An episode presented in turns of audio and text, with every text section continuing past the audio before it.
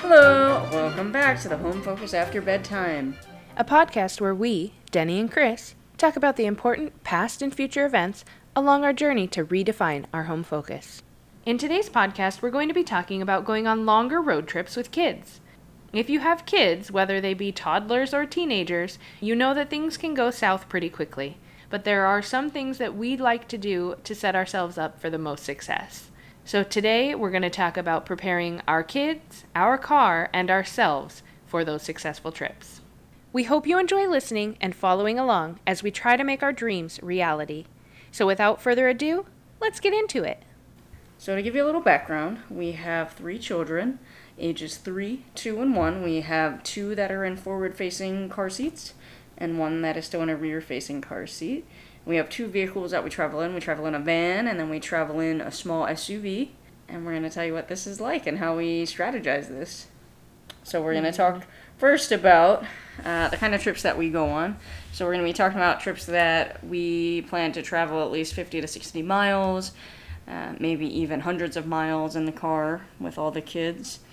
And how we prepare for that, we think we do a pretty good job of it, but we'll see what you guys think. And if you guys have any recommendations of things that we could be doing differently, we'd also love to hear that. What car do we take most often? Well, we used to take the van everywhere, and then our van is older and it's had a lot of road time. So our van is becoming less reliable, so now we're having to transition into taking the red car. But I would say on most of our trips, we've always taken the van when we're going to be in there for a while. Why do you think we usually pack our van? One, because it's larger, so we can pack more things in there. And two, because we can separate our kids. Because as we said, we have a 3, 2, and a 1 year old, and they don't always get along very well. Nor do any kids of any age. So we like to pick the van because we put two in the middle seats with a blank space in between, and one in the very back, which allows no one to be able to touch each other. and true. everyone to have more space. There can be a mama up front, there can be a mama in the back, there can be two mamas up front. Can't be two in the back, but Maybe one day. Self driving vehicles are coming. yeah. So we used to always take the van for that those reasons. But now we've been taking the red car and that takes a little bit more planning and a little bit more Patience. patience and awareness of our kids' behaviors and how they're feeling in that moment to see if that's a good idea or not. Because, again, three car seats took a while to figure out which ones we could fit three across in our SUV. Once we found them, we were very excited. We could take this, better gas mileage. But then we ran into everyone's right next to each other. We've got our two forward facing kids on the outsides with our one rear facing child in the middle. And it's a very easy reach between feet and face for everyone. Correct. So we we start out by doing no shoes. Let's start with that. You can have socks, but you cannot have shoes. We learned our lesson there. yep, only did that once. Um, for everyone, little one in the middle can reach two legs sprawled out to hit both siblings on both sides, Wapow! and then big kids on the outsides can also reach the little one very easily. And big kid is, both big kids are pretty strong now too, so that's fun. So, with that being said, we have been traveling around in our SUV, which is great on gas mileage. Woohoo! Great, easier to find parking that you're not concerned about. Easier driving anyway, and smoother ride. Nicer to sit with two mamas up in the front seat next to each other. Easier to cool. Much easier to cool. Very true. So I guess what we're trying to say is that the SUV has a lot of perks, and the van's major perk is that it's bigger. Yes. Packing a lot of stuff, we'll talk about that, that though. It's definitely helpful, especially on long trips. So it may be only one thing, but that one thing can really be huge and save a trip. Let's talk about the stuff we pack. Let's talk about the fun stuff that we pack first. So we pack books, Toys, crafts, food, puzzles, games, blankets. all the things that our kids might need to keep them entertained. Uh, usually, our kids uh, don't get noisy toys, and we have screen-free kids. But on road trips is when they get the toys that make noise and flash and light up. And this is definitely where we save these for is the car. We enjoy having our the inside of our house be toys that the kids have to manipulate themselves and make up the stories and play along as their imaginations go. And when we go in the car, that's where we all out the window. it's not all because we still don't do screens. We don't do We don't. anything that has video. Like we're talking about, it plays music when you push a button. Yeah, and like That's- musical instrument, the little keyboard things. Yeah, that's like spoiling to our kids. So they think it's fantastic and they will play us songs and do all these things. So Yeah. we save those types of toys for car rides. And it seems to help. We also have to pack a variety of toys because our kids are at different developmental stages. So we pack little chew toys for the baby, uh, bigger kind of farm animal. They're usually like Fisher Price guys that she can hold on to, and she just usually ends up banging them around and chewing on them. Uh, then our middle child, she kind of likes both, and she's really into books right now in the car. So we kind of give her big kid toys and little kid toys, and she just kind of gets whatever she wants. And then our big kid, he usually packs manipulatives and small animals, figurines. He's definitely a big fan of cars. We brought those a lot. So when we're going on these long trips, we still don't pack too many toys. There is no need to go overboard because you will go through them in five minutes and then you're still at ground zero like you would if you only had one bucket of toys. Yeah, so we usually end up with about two small buckets of toys one with little baby toys and one with toys for the bigger kids. And then we usually have the secret stash with the noisy ones that we don't just give them right away. Correct. So all those noisy toys we talk about, we don't include those in the buckets because We wait until we get restless. those are for like the trip back when we are starting to become tired of the car. But we do pack those as well. So we usually give them a pretty good assortment. Like Etch a Sketch, we have one of those. We'll pack one of those in. What else? One The- of those little viewfinders. That's what I was thinking Those are the yeah. that's a popular one. They will spend minutes because you can't say Yeah. hours. They will spend minutes on that, uh, looking at the different things. We have nature scenes in there Mm-hmm. right now, and they will just sit and look at the waterfalls and things like that.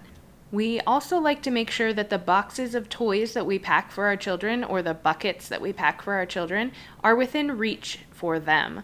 If we are in the van, we have one toy bucket that goes back with our oldest in the back seat of the car. A lot of times there is a mama back there with him in order to help spread those toys out between the other two kids as well.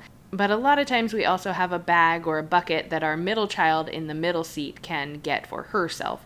The baby, we still have to dole out toys appropriately when she needs a new one or when we want to change things up. If we're in our SUV, there's not quite that same space on the side of the car seats in order to have toys. The kids will stash some toys on the sides of their seats. They also have cup holders that they stash little plastic animals and figurines in. But we do in the SUV have to hand toys periodically. And then we have a variety of music. We usually always make, if it's going to be a big trip, we make an effort to go to the library and uh, borrow some CDs from the library to make sure that they have an assortment of music. And we usually pick stuff that we know that they'll like, so things that are kind of themed around either animals or things that go. And then we pick out kind of diverse ones just to give them some more exposure. So sometimes we'll pick up some Spanish ones. Sometimes we'll pick up some world music ones with like African music or uh, music from South America, Mm, just to give them a little bit more exposure. It's forced exposure because usually they're like, done, done, next song, next song, but it gives them something. And then sometimes they'll really stick to one and they really like it. Yeah. And usually when we listen to a CD, it can quickly become skip that song, skip that song. I don't want this one. I want that one. I don't want. So a lot of the time we just say, we're going to listen to it from the beginning to the end. And we're going to listen to every single song. That way there's no hurt feelings or arguments that they don't even believe in, but they're saying it because the other person wants it or doesn't want it just out of spite. So a lot of times we just say, we're going to put this CD in and we're going to listen to it. Yeah, and The then the, end. the expectation gets set from the beginning, which is also nice. That then they won't expect to be able to ask for it to be changed or repeated or anything like that. So it sets that expectation early, which is good. And with that being said, we do definitely have times where We can hmm. listen to the same song over and over and over again, and that's fine. Every kid wants to do that. They've got to learn how to sing it, they've got to enjoy that music. Luckily, in our SUV, you can hit repeat, and it just plays the same song over and over and over again. In our van, it does not, unfortunately, so that requires you to tap, which there are some songs that we listen to that are 20 seconds long, which is a lot of tapping when you're going on 100 mile road trips. But it just depends on what kind of mood we are in. We dictate that and let them know. All right. So we pack all of that stuff. Then we also pack backup stuff for the unexpected event that may or may not occur, or if tempers are flaring and everyone just kind of needs something to do, feeling restless. Because we've gone on road trips where uh, it's just been rainy and we can't really get out and play anywhere because it's too disgusting out. So we just make an effort to pack some extra stuff in case we're like, okay, they were trapped in the car all day long while we did this. We need to have some other stuff to bring along. So we usually bring along a second set of stuff and stash it somewhere in the car out of sight. Uh, the van has like stow and go areas for the seats, so we utilize that uh, to bring some of our extra stuff. In our SUV, we tend to put it in the back. Yeah, we put it where the spare tire is. Yeah. There's a little bit of extra space in there, Everything lives back and that's a good tire. and that's a good hiding spot. But yeah, we've brought uh, like lacing crafts and stickers and coloring. Then we usually bring some extra just toys that they enjoy. What else did we pack usually? New books. Oh, yep, there we go. Kids are New really books. big into book reading, so if you can pull out a book that they've never seen before, game over. They'll they'll read that for a while. Yeah, so we also pack just a ton of books. That is one thing that we definitely bring a lot of. Usually a big a big box to be shared and then we have also those extra books packed away. Again, we usually try and make an effort to go to the library so that we do have some some fresh material for them to read that they get excited about. They do really get excited going to the library and just being able to pick out their own books. So it's a good time to let them know like all right we're going to go pick out books to take on the road trip and you know the big thing is to make sure that they stay in the vehicle so that you come home with all of them but it's something that they really do enjoy Another thing that I find super helpful is we have kind of a stash of one diaper in everyone's size that's either in the little pocket behind one of the seats or in the trunk of the car. Somewhere to where it's easily accessible, to where you've packed the car, your diaper bag is stuffed somewhere, and you just need a diaper to change really quickly. We always have that stash, and if I'm changing a diaper in the car, it's mostly going to be using that diaper. A lot of times, even if the diaper bag is sitting right in front of me, it's easier just to pull it out of the pocket and change the diaper. We always refill those before we go. We always make sure that we have a fully stocked diaper bag with all of the essentials. But I have found that that little stash, as simple as it may be, just makes it that much quicker to change a diaper, get the kid back in their seat, and to keep going. all right let's talk about feeding our kids on the road because that is that's a lot so do you want to talk about breakfast first Well, first, I'd like to put the caveat out there that given that our jobs are within the medical field, we definitely recognize the safety concerns that come up with eating while in the car. For our bigger kids, it's one thing because they are forward facing now, not reclined, but they are still buckled in, which is a huge safety issue. Our younger one is rear facing and reclined, so we definitely think about that when we plan if we have to eat meals in the car. With that being said, we do eat in the car. We have snacks, we have meals in the car when needed. We tend to do breakfast in the car if we need to be somewhere early in the morning or if we just have a long long way to drive Yeah, if we just- started early if we just have a long way to drive and that gives us in 15 minutes that it takes them to eat their breakfast that they don't realize they've started their car trip. So any meal that we pack for the car is number 1 not messy. We don't want to have to clean up yogurt or something disgusting all over their car seats. We don't want to make them drive in it the rest of the day. So we think about easy finger foods without the mess. i would say one of our top breakfast choices is french toast we do that often French toast and pancakes. Yep. Not and, but French toast or pancakes. Uh, we also sometimes do eggs with that. We do a lot of dried fruits for the fruit portion. Bananas, they're usually pretty okay. Usually they can manage a banana without too much mess for the big kids. Uh, we make sure that for their milk we use sippy cups that uh, are pretty leak proof and we make sure to bib them from head to toe and with a towel. That being said, the majority of the stuff vacuums out super easy, so it's not a big deal. I really like when we pack them French toast because it gets a little bit of protein, it's soft. I'm less concerned about them choking uh, with that. And I like pancakes because we use a protein pancake mix, so they get their carbohydrates, their proteins. I feel somewhat good about the fact that we're eating kind of on the road food. Then for lunch, we usually pack a cooler. If we're going on a long trip, we do pack a huge cooler with us. And we have tendency to bring also finger foods, so we'll bring crackers, cut up lunch meats and cheeses, some vegetables, things that cut easily. Sometimes we'll do melon. It just depends on also the weather, if we're planning to eat in the car versus if we're going to picnic somewhere. We've also planned to have uh, lunch out while we're there, so we've done that before. We have dropped by Costco, hey Costco, and picked up some pizzas. Really just depends on how much we're driving. Like if we're expecting to not be home for three meals, it is nice to take the burden off with one of them and be like, okay, for this meal, we're just going to plan to eat out.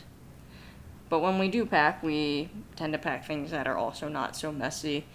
So we try and stay away from like tuna and peanut butter because they get all over the car right now. What do you think we usually pack? What do you think is our normal go to when we're on the road? Lunch meat sandwiches. They're your favorite, right? So good. I eat them every day and love it. Every day you love it. Love it. What is your favorite lunch meat sandwich? Ham. I don't know. I don't have one. Would you never eat lunch meat sandwiches again if you didn't have to? Nope, I would not. so yeah, we feed that to our kids. Um, I like them though. Uh, sometimes we'll do subs though. We'll, we'll change it up just by a little bit. Do some wraps as well. But we keep pretty basic. We keep it kind of plain, and it works well. It's kind of nice. If you can, try and picnic out somewhere. Find a park. Uh, even if it's raining, if you can find a pavilion, that's also nice. It gets them out of the car for a little bit. We make sure to pack plenty of stuff to clean up. So roll of paper towels, wet washcloths. We bring uh, like a three gallon water cooler with us, which actually works out very well for kind of anything. Like, you need to wash off an apple that you forgot to wash, you need to wash some hands, you just need to fill up water bottles. It's super helpful. And Uh, it helps our kids drink more because they think it's very novel and cool to have this huge water container, so they will very quickly drink their water bottles just to be able to fill them up, which is a plus when your kids are not so into drinking really at all. Yeah, so it works out well. We also tend to pack a ton of snacks. Uh, one of the favorites that we have is dried pineapple. That was a pretty good one. The kids also really like jerky. Uh, we cut it up very, very itty bitty tiny, but we do let them have jerky in the car. It's got protein, it's got salt. We'll live with the salt, it's fine. Uh, also do seeds, pumpkin seeds, and sunflower seeds. They're a little bit messy, but they vacuum out super easy when we're done. They also just brush out super easy if you're just like, these went everywhere. It's okay. Dried cereals like Chex that are easy to pick up, Cheerios, of course. Uh, the baby will bring some puffs and some biscuits, teething biscuits. Apple slices, they're another big one that we do. We brine them so that they don't brown. Clementines are also very good because they come in their own packaging. We also just bring an assortment of crackers, usually a bunch of different kinds of wheat crackers. But we bring a variety of foods. We make sure that our kids are well fed throughout the day because when kids are tired, when kids are hungry, when kids are bored is when attitudes kind of change and things just get a little bit harder for everyone. So we try and make sure that they are fed and have some degree of sleep or at least give them the opportunity to sleep. So Denny was saying that we bring along blankets. That's definitely also a novel thing that we really like is our car blankets. So if they want to fall asleep, they theoretically can, though our kids don't sleep in the car if you want to talk about that. Yeah. On our first trip, we thought, oh, yes, it's okay. We will be out for nap time. They will be exhausted. We'll be coming home and they'll nap on the way home. No one did. Our youngest child sometimes sleeps in the car, depending on how tired she is, but our two bigger kids do not nap in the car. Basically ever now. They never really have. But But our middle ch- our middle child never has. Our older used to when he was younger, but our middle child has never slept in the car, even when she was a baby. Correct. So no matter how tired they are, they could be exhausted, but they will stay awake. They will stare at their book, just waiting for something to change. It doesn't. But they're always given the opportunity, and if they are comfy enough to sleep, if they so choose to sleep. And we always try and give the time to to do that with some not noisy toys. We turn off music, and we just kind of drive for a bit and see see if the sleep the sleep comes upon them, which it doesn't. But maybe one day it will. We don't know. All right. So I know that you used to road trip with your parents a lot as a kid. Where did you guys used to go? We went all over the Pacific Northwest, all over the western states. We traveled a lot for family vacations, for sports events. We kind of went everywhere. And what's one thing that you can take away from traveling with your parents?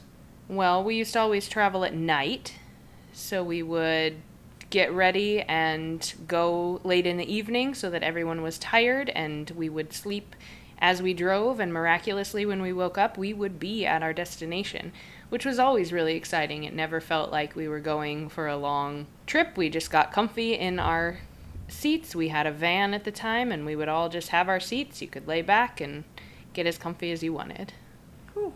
That sounds like fun. I I also have a similar memory, but kind of the the converse side of that. I remember taking a road trip when uh, I was younger with my with my dad, and we went out to see some family in the Midwest.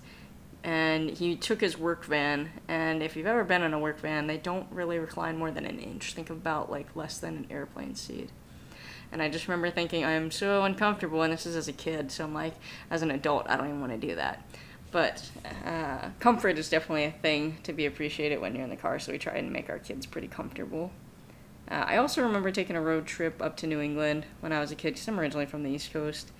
And it was just nice to have multiple stops and multiple places to check out. So I think that's something as we get into kind of bigger road trips as our kids get older that I would like to do is to make sure that we do have plenty of stops to see things and there are things to look forward to in the next place because I really enjoyed touring uh, New England. We went to Salem and a bunch of other places out there and it was just super cool. What's the most memorable trip we've been on so far with our kids? So I will start this one. So we decided to take our kids to the beach in our van. And normally the beach we go to is not that busy, but as many beaches are, there's one road in and one road out. And it was a blistering 100 degree day in the Pacific Northwest, and we went to the beach. We decided to stay all day, and then we went to leave, and it said it was going to take us two and a half hours to get home, but we don't live more than 20 miles away from this place. So we sat in a ton of traffic, and eventually our van overheated because our van's old, and apparently we got a rock stuck up in our fan, and it stopped cooling our engine. But uh, we ended up overheating, stuck on the side of the road. Luckily, Denny's parents were behind us and graciously took the kids home while I waited with the van. But this is where that extra stuff came in handy because we had a whole box of stuff that we could just pull out and send with the kids in the van. So I think that was extremely memorable. I think it spoke to our strengths for preparing. And I saw I thought it was a good moment, minus the fact that I think I was gonna die of heat stroke out in the out in the van waiting. But it worked well for you guys, because you said that the kids were super thrilled about all the stuff that was in that box.